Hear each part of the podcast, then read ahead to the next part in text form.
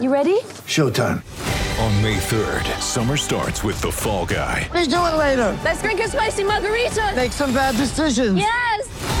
Audiences are falling in love with the most entertaining film of the year. Fall guy. Fall guy. Fall guy. That's what the poster said. See Ryan Gosling and Emily Blunt in the movie critics say exists to make you happy. Trying to make it out? Nope. Because I don't either. It's not what I'm into right now. What are you into? Talking. Yeah. The Fall Guy. Only in theaters May 3rd. Rated PG-13.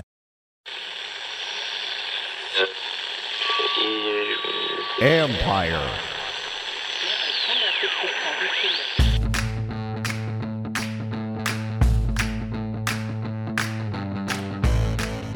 Hello and welcome to my podcast. Today we talk a lot of free agency with it starting March 17th with Nicki Jhabvala and Sam Fortier from the Washington Post.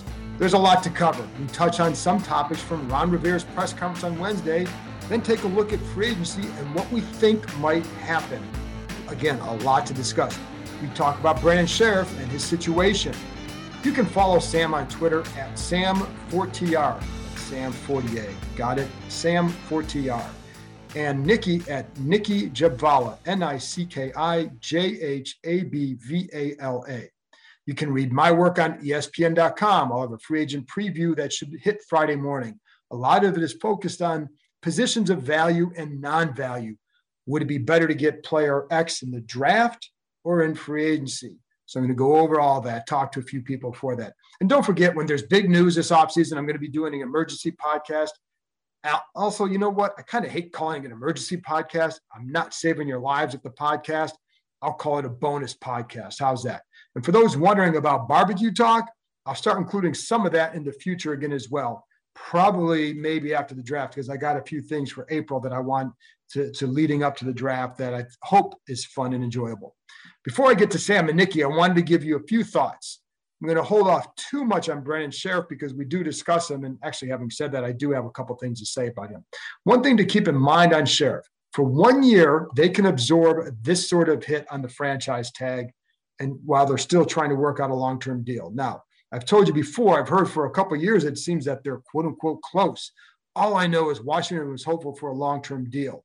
They still don't have one. That's all. That's what I know for sure. I know that tagging players always complicates this process, and I think it has here. And again, you can go back to a couple years where there were deals that were, again, I've told you before, that were turned down for whatever reason. But what I would do is continue to add more. If I'm the Washington, what I would do is continue to add more interior linemen and develop them. If Scherff Lee ends up leaving after this year, you have a cheaper in-house replacement. That's the way this works. If you lose guys, replace them in-house so you're not having to go out and spend money to replace a guy you lost because of money. You simply can't keep all your homegrown talent anymore because of the cost. I know there will be a glut of guards on the market.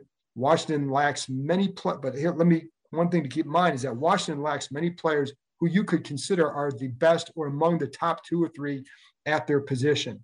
Scherff is one of those guys. I think Chase Young eventually will be one of those guys. Is there anybody else? No, there's not. Not at that level. And, and so I think that's something you have to keep in mind. They're paying that money for Brandon Scherff, not just necessarily a guard. It doesn't mean that you know you can just go spend on whatever. You're paying that for a guy that you think is a is a blue chip elite player at that position. You don't let those guys walk if you can help it. I just think whenever you tag someone twice, it becomes real difficult to get a deal done. So we'll see what happens. One thing working in Washington's favor here is line coach John Matsko. I've had a couple people tell me this, but the veterans do like playing for him because he listens to them and lets them do what they need to get ready. If a technique has worked for them, he lets them keep using it. He doesn't overwork them. Bill Callahan has a great reputation, is considered a great line coach, especially for younger players when developing them. But for guy in Scherff situation, I think Matsko is probably a bigger help. Now, it clearly hasn't helped get the deal done, but I think it is part of the reason why Scherff would like to stay here if possible. Doesn't mean it will, but it is something that works to, to the advantage here. I know as of earlier this week, there have been no contact between Washington and linebacker Ryan Kerrigan.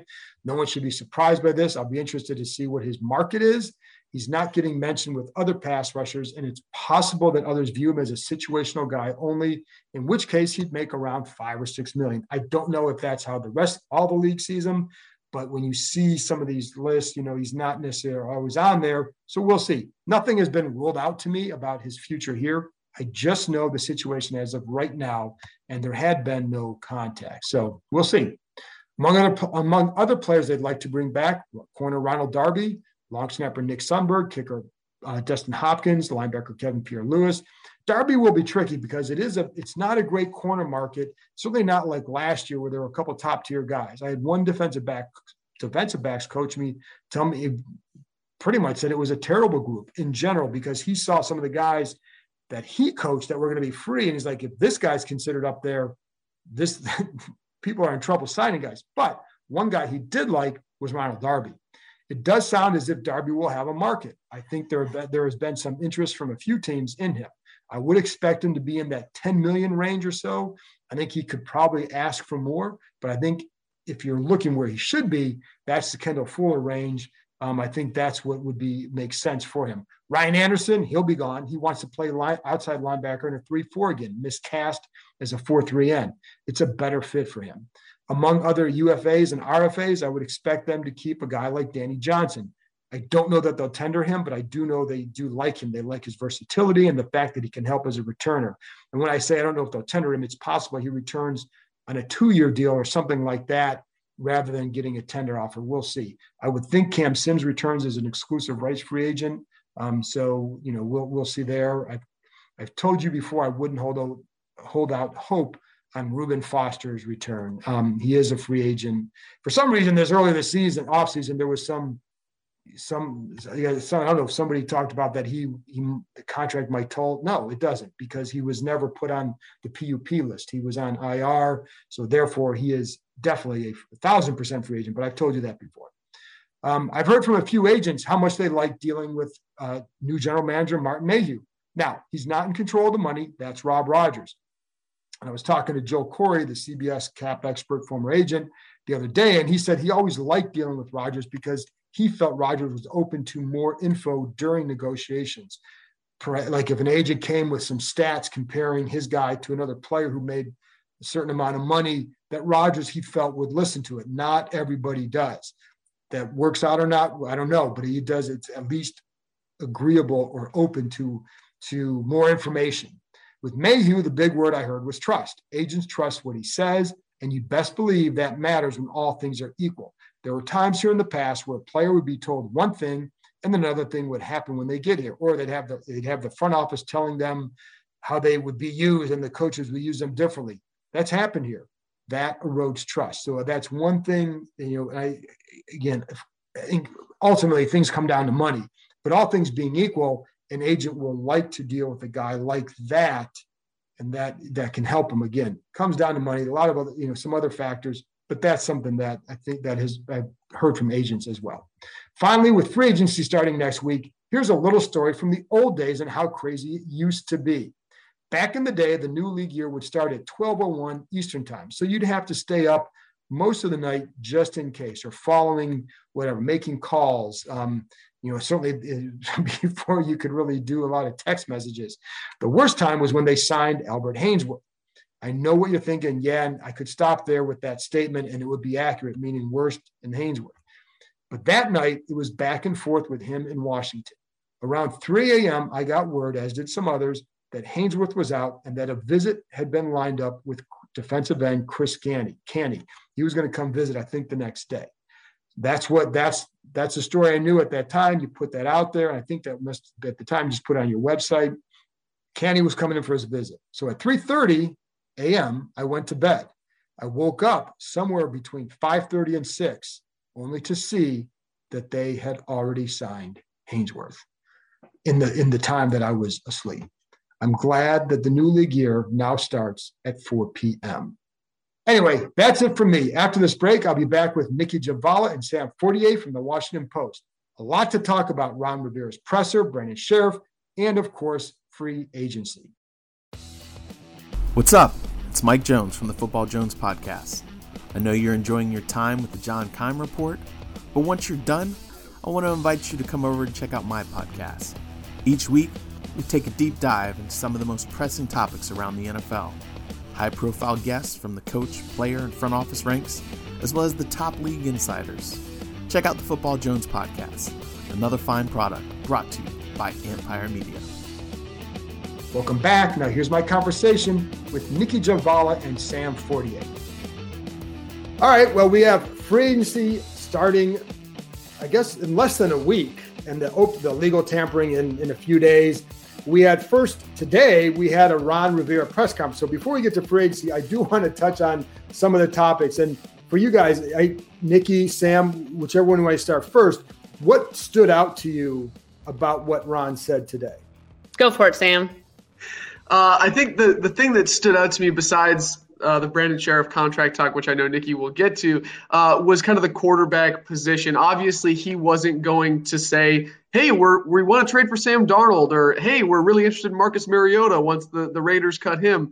Um, but I do think that it reinforced, perhaps even more than than that first press conference in February, that this team does not feel pressure to to make a move. I, I don't know about you guys, but I sort of got the sense that you know, if they don't like the trade package for Darnold or, or if the money doesn't make sense with someone else, uh, that they might, you know, consider rolling into this season uh, with Kyle Allen. I don't think they'd like to, uh, but it, that to me was sort of uh, the read I had on, on Ron Rivera's comments today that, that this team is is prepared to not feel like it has to make a, a long-term move at, at quarterback. And I say that because – uh, of specifically of Ron's comments about, you know, it's nice to think a guy is a franchise quarterback, but what happens when he gets here and starts playing? So I think that they want to be really calculated about this, obviously. Um, and that to me was the strongest indication yet uh, that they won't make a deal unless they feel it's the right one. And Nicki, before we get to you, and because you can go uh, talk about Brandon or whatever, but with with with sticking with the quarterbacks for a second, it also you know, and it could be too that they're not going to certainly spend a lot to get a guy, and it may not be this big home run trade or move or anything like that because I don't even know that that exists. You know, that the ability, I don't, you know, I don't know that they'd really be in on Deshaun, but it does seem like we're going to hear about them attached to a lot of guys because of the possibility of that. But yeah, I think it speaks to they don't feel like they have to improve everything right now in one offseason. And it allows you then to go build around that guy rather than just, you know, and, and, and allocate resources there if you want to. I think it's also a factor of they just don't have many good options. Right. Uh, you know, they they weren't able to get Matthew Stafford after getting outbid by the Rams. Um, so I, I, do wonder if part of this is is tempering expectations because there are not a lot of great options out there. I mean, maybe they try to get Darnold. Maybe you know they they come away with Teddy Bridgewater if he comes available. Um, you know, after his time in Carolina. I mean, but I think they know that none of these are are going to be viewed as their long term options, and um, you know that's that's just kind of the reality of where they're at with uh, a, you know a low round pick and um, nobody really appealing in free agency, and there typically never is with quarterbacks, but. Um, you know, they've made it pretty clear they're not going to mortgage the future to try to get Deshaun Watson. So, um, you know they're they're not desperate, but they also don't have many great options. So who would they no. be desperate to go get? Even you know, right? And that's why it could be just another stopgap and try again next off season. So even at whether you go with the Kyle Allen, Taylor Heinicke plus a veteran, it could be that veteran competes with them. And if nothing else, you have a stronger quarterback room, but you don't necessarily have your answer. And that's that's kind of how is that how you see it, Sam? Yeah, and I think when you think about kind of these situations in the past with, with different teams. Uh, I know a lot of people talk about, you know, either San Francisco with Jimmy Garoppolo or, or Minnesota with Kirk Cousins kind of maybe overpaying for that middle tier guy or, or the guy that you're not 100% sold on. So, you know, if if you don't think that that guy is out there, I think the stopgap, while probably um, not the guy that you want to have coming off the momentum of last season, not the guy that's going to fire the fan base up, this definitely would fit into the idea that Ron Rivera is talking about in terms of building something sustainable, not locking yourself in, not overpaying, um, and saying, okay, you know, this isn't ideal, but we're going to punt on this to next year. I've been around for a lot of years where they fired up the fan base in March and it fell flat in, in September through December. So I think, you know, it's funny because I think what we saw last year with this too is you, you know, you, they swung and missed on Amari Cooper, but then they got value in JD McKissic, Logan Thomas. And, and it's so I think it should, you know, just before we get to some other stuff, it's a reminder for people that just because you may not get a big name right away, it doesn't mean you're going to fall flat in free agency. So we've we've seen that here we've seen that here in the past. So I think that's right. Nicki, what stood out for you today with Ron? Um, is this when we're going to the Brandon Scherff part? Because that was there you that go. was really what stood out to me. Um, and it's really just one line where he said, you know, I made this decision and I made it alone. Um, I don't want to make too much of it. You know, I don't want to insinuate that he went rogue and decided to just tag Brandon Scherff. I don't think that was the case, but I thought it was, you know, a subtle reinforcement that he has final say over personnel. And perhaps there was some disagreement in the room as to whether they should tag him. I mean, $18 million for a guard is it's a, exorbitant. Um, and I'm, I'm, I'm still a little stunned that they decided to tag him. I'm also surprised that Brandon hasn't signed it outright just to lock in $18 million for at least one season and then to become a free agent again next year.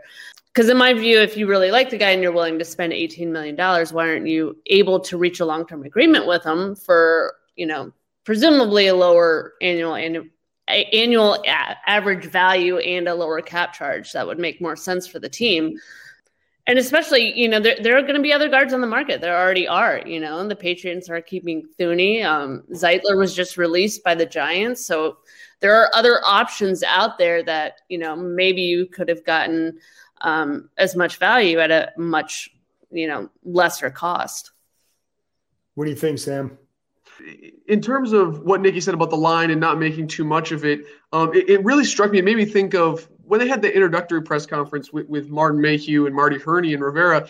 Uh, Rivera closed that press conference by saying, uh, you know, he seemed really giddy about the partnership, and, and he closed it by saying, if we do this right, there shouldn't ever be any disagreements. And, and while that might have been perhaps a, little idealistic even at the time, I think that it was a little more measured today. It was a little more realistic about, you know, you have this six man brain trust in the front office now, you know, kind of spearheaded by those three at the top.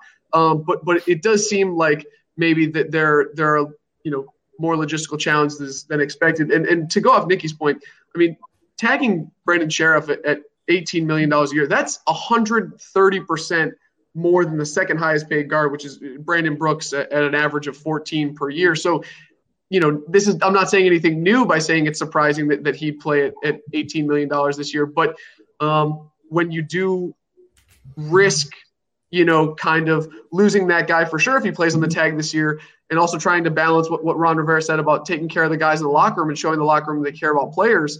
Um, th- this is certainly a, a, discordant example of that, and uh, I just think it's going to be very curious how this plays out before they have that deadline on July 15th to sign him on to a long-term deal if that is a, a possibility. Right, and I and here's where the one the, the flip side. this is now the market is getting a little bit flooded with guards, and you, and as Nicki said, we're starting to see that now. And my one thought with this was that you know they he is obviously a top guard, and if he's hitting the market, he is getting top guard money. So he's probably getting he's going to get probably around 16 million or so per year, somewhere around there, right? Mm-hmm. Um, and I think the other the thing that my thought process on it, on it was, well, it allows you to keep this guy for another year. He is that good, and he's going to be better than anybody else in the market. To what extent? That's where you'd have to wrestle with it. But without a quarterback that they have to pay, you don't have that salary, and the top players are all on rookie contracts: the Chase Youngs, Montez, Allen Payne, Terry McLaurin. So it gives you that freedom this year if you wanted to keep a guy at that cost. That's the only way that I can justify that, right? Because otherwise, I told someone the other day, the only 18 million I'm paying for a guard, his name better be Michael Jordan, because you know it's like it's it's it, otherwise it's just it's hard. I mean, I've had coaches here in the past who tell me you don't win with bleeping guards. The mm-hmm. game is a little bit different now because there's more interior pressure. So you want that guy. He is one of your guys, but I think what I would do and see if you guys agree, like even if you keep him, I'm probably going to draft a guy or find something else that I can maybe develop and then let him walk after next year because I just I'm not going to pay that much if I don't have to. Because now you're getting into encroaching on the defensive line contracts coming up. I don't know. What do you guys think about that? I, think it's another important position that you're just kind of punting down the road till next year, which means there's there's more to do next year. I mean, you could be looking at still having to find a starting quarterback next year, still having to find a left tackle next year, um, figuring out how to pay the defensive line next year, and you know, add to this, you know, the right guard. So I feel like they had an opportunity twice now to try to, you know, lock down a, a longer term contract, and if they viewed him as a longer term option, it, it would have gotten done. Um, but if you don't view him as a longer term option, it seems silly to pay him $18 million a year for one season, too. I think um, they, I, am sorry, I didn't mean to cut you off. I think they do view him as a long term guy. I'm not sure that, you know, you know, he's in a position where it's harder to sign him because right. of those tags they placed on him. So I think there's, I think that's, do you think that that's part of the issue here that that tag complicates any kind of situation, any kind of negotiation like this. Yeah, I think it raises the floor in negotiations. I mean, if you're in Scherff's camp, why wouldn't it? You know, right. clearly they're willing to pay him eighteen million dollars for. All right, well, that's that's the new floor for me. Let's start there with negotiations. You know, so I think it makes it much more difficult. Um, I think what's made it harder for, and I don't want to speak for all the teams, but you know, it seemed like they really began talks as soon as the cap floor was announced, and and that was announced so late in the process that I I think it um, kind of hindered teams. They got a they got a late start to all of this, and it wasn't until today that the final cap was announced. Um, so you know, they really only had a week or so to to try to nail it down. But then again, this is a team that they knew they had plenty of cap space. They knew roughly where the cap was going to be. Um, but I, I, do get the sense that a lot of teams are kind of waiting for that ballpark figure before they really dove into um, some of their bigger deals. And you know, the other thing to keep in mind too, th- this group tagged Josh, Josh Norman a few years ago, and then they rescinded the tag. Now mm-hmm. he signs that this this you know we can't do that, but like that's why I want I almost wonder it'd be interesting if you find a guy in the market you like, it's like, well, we can just get this guy where we're rescind the tag. You know what I mean? So, you know, that's why I'm surprised he hasn't signed it. I exactly. mean, exactly. Right. Lock it in, you know? Yeah. And, and but I think, you know, and he probably thinking, well, if I, if, if I don't sign, if I sign it, we'll get the 18 million. If I don't sign it, I'll go out in the market and I'm going to make a ton of money. But, you know, and that's not a guy who, who worries about money. I mean, you've seen some of the Instagram photos and stuff that he's put out there. Like he doesn't seem like he's a guy who's stressed about this situation. So, so that, but yeah, I, I don't know. It, it'll be. I still, like I said, I would get someone in here to fill at a cheaper level. Like I said, I, if if you get a guard in the draft that you can develop, or maybe an Ismail, or or maybe Saahdiq Charles develops over here, and you can do something with him. If you get another tackle in the draft, then maybe you have more options up front to replace him if you need it. Um, but I would make sure I would do what I can. If you're going to keep him at that, then I would make sure that I have a cheaper good replacement ready to go the following year. So that way you're not, like you said, Nicki, you're not searching for more answers than than what they have now. So I just to kind of zoom out beyond the X's and O's of do you resign Brandon, I think uh, Nicki made a good point about, you know, punting down the road all of these pieces that you're going to have to build, you know, center point. your rebuild around. And this is year two for Ron Rivera. This is uh, you know, a big deal for him in terms of setting up maybe the cornerstones of the team that, that he's going to want to hit that window in, in, in year three, year four, year five. And so to me, it's as much as it is about the logistics of can you pay Brandon and still be competitive long term and pay the defensive line and, and all of those things. It's you know if you're going to start identifying okay which six or seven guys do we really want to pay? How do we handle really the the foundation of this roster? Uh, I just think and, and especially for a guy like Rivera who likes to retain and build around his own. Obviously, I know he didn't sign or, or, draft Brandon Scherff, but he's been in the building with him for a year. He knows who this guy is. So, so I do think this is a you know a curious situation uh, to see play out.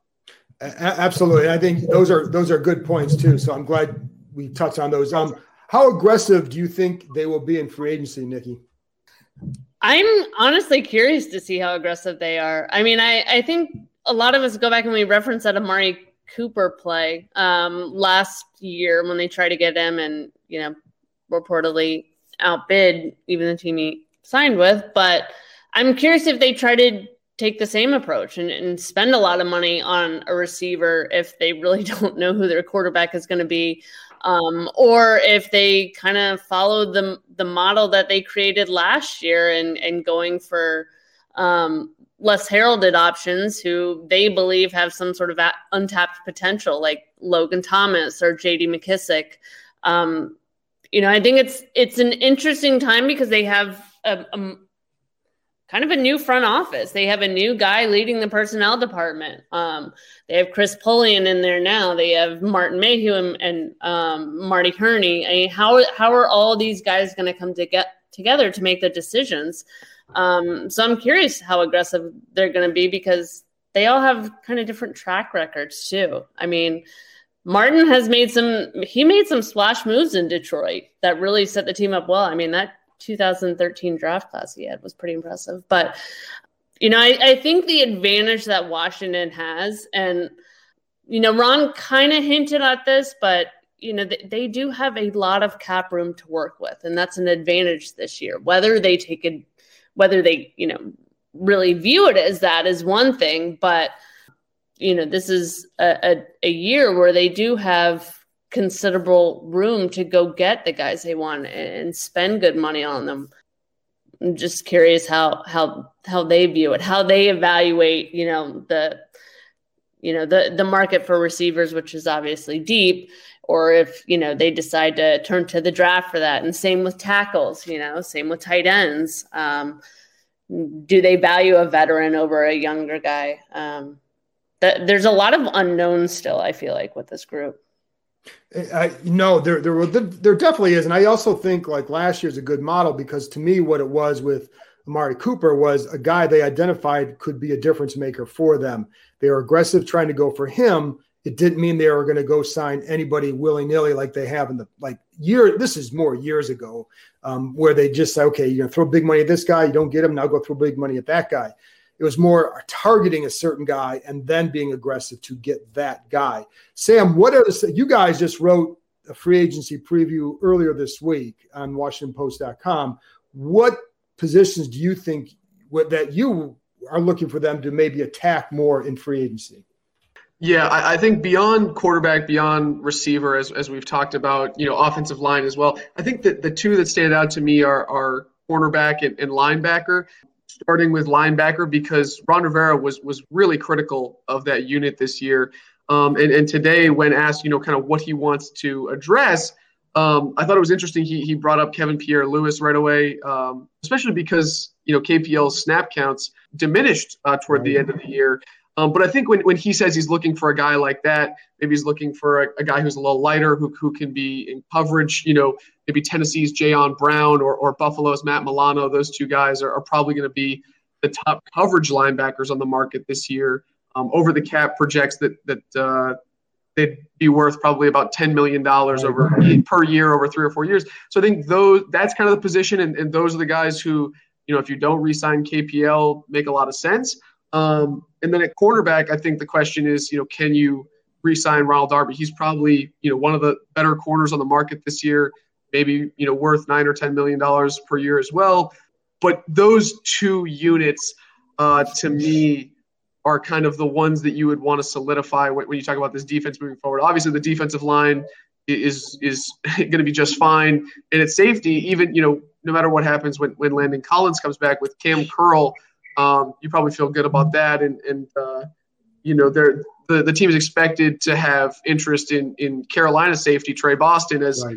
you know, as every former Carolina Panther is, is probably going to have interest here. Um, but I think, uh, you know, those two positions, corner and linebacker, are the ones that I'd probably focus on, uh, you know, in the immediate future. Hey, Nicki, going back to that story, are there some names that you think that you're on the lookout for more than others?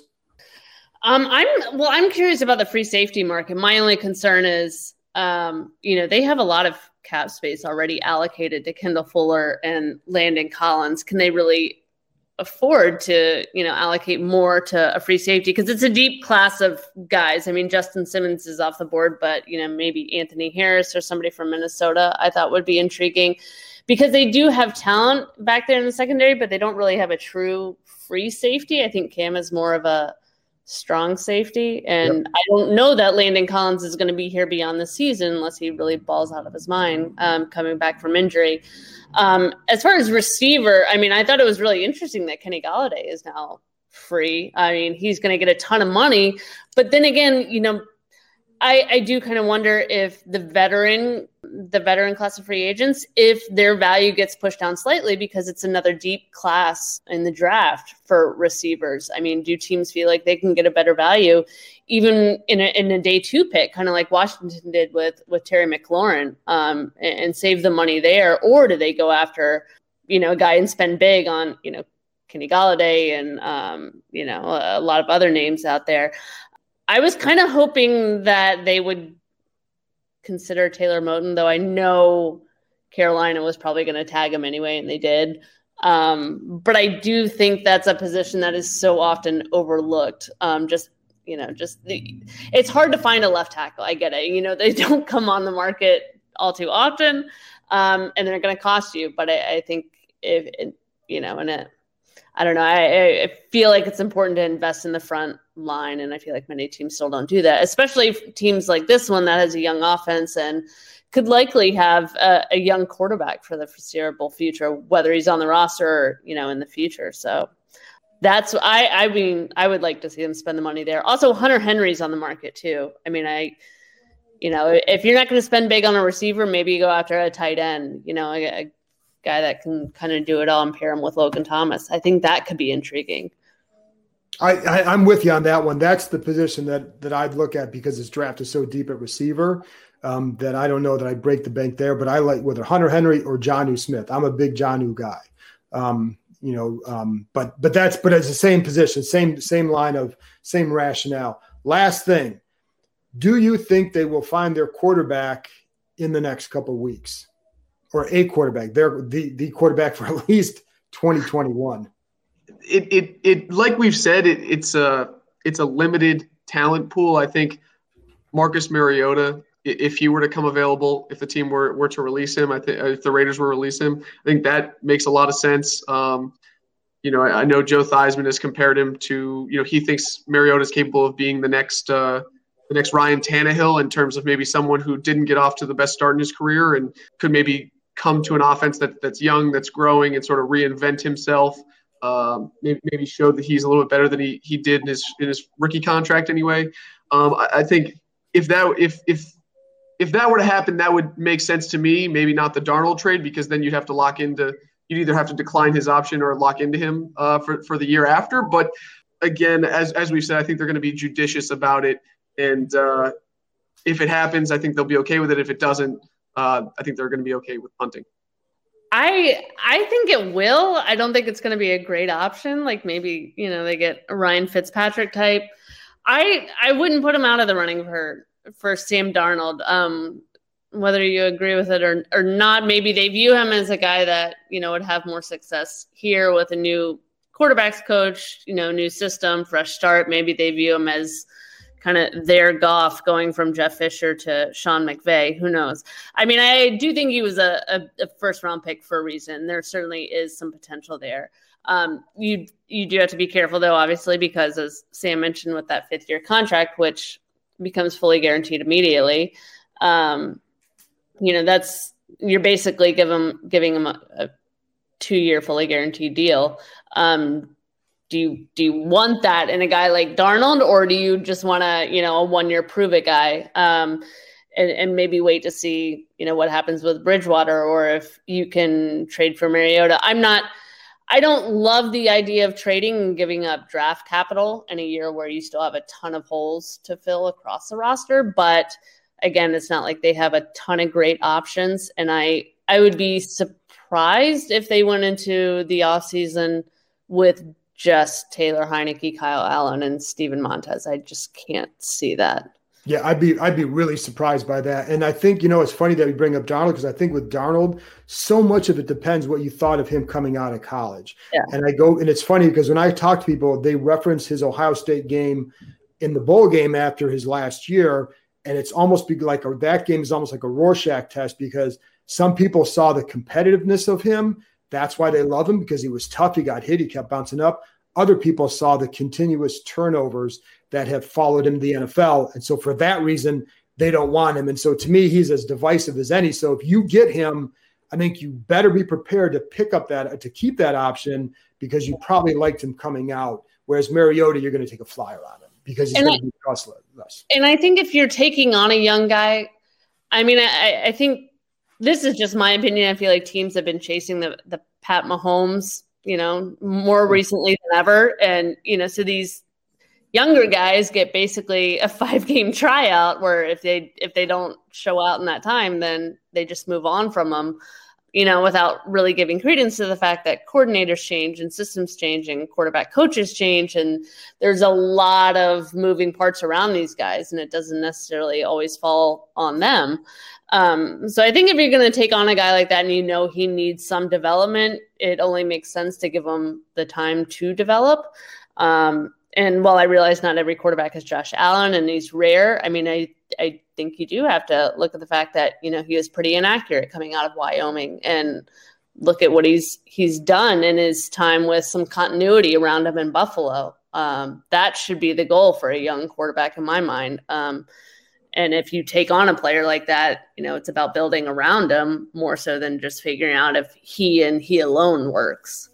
And and the thing that, that no one talks about with, with Sam Darnold is that if you trade for him, you now have two redheads named Sam in you know in and around the building, which which obviously would be a huge boon for the for the franchise. Do you think he would um, try out for iCarly too? Is that like competition for you, or I mean, No, no, he can't. We, he can't try out against me. That I, I I don't do well under pressure. wow, wow. I, I think that would be fantastic, though. And I didn't even, I had not thought of that possibility. And listen, this franchise did well with the redheaded quarterback back in the 60s and Sonny Jurgensen. So, but a little bit before, even before my time, for God's sake. So, but yeah, that was, Sam, I think, um, was, was he on, what was the Dragon Show? Dragon Tales, man. Dragon Tales. There you Wow. go. It's, he wasn't on that, was he? No, no, I, I don't believe so. My my acting credits are a little bit a little bit deeper than his, but uh, I, I think he's certainly outdone me uh, as we became teenagers. Are they going to do a reboot of Dragon Tales? You heard anything on that? uh, multiple sources uh, have not said anything to me about that, so Okay. so uh, I'll keep you I'll keep you posted. Yeah, just call his agent for that. Okay. Well, I think now I think this is the point where we probably have to wrap up. If we're out, if we're on to Dragon Tales, then that's the, that's the line of demarcation. So, hey, Sam, Nicki, thanks for coming on. Everybody, I I already told you where you can follow them, and you can pay attention to that and go follow them on Twitter. If you guys got anything you want to plug right now, Nope, I'm good. all right. WashingtonPost.com. That that's it. All day, every day. all right, all right. Well, thanks a lot for coming on. Thanks for having us, John.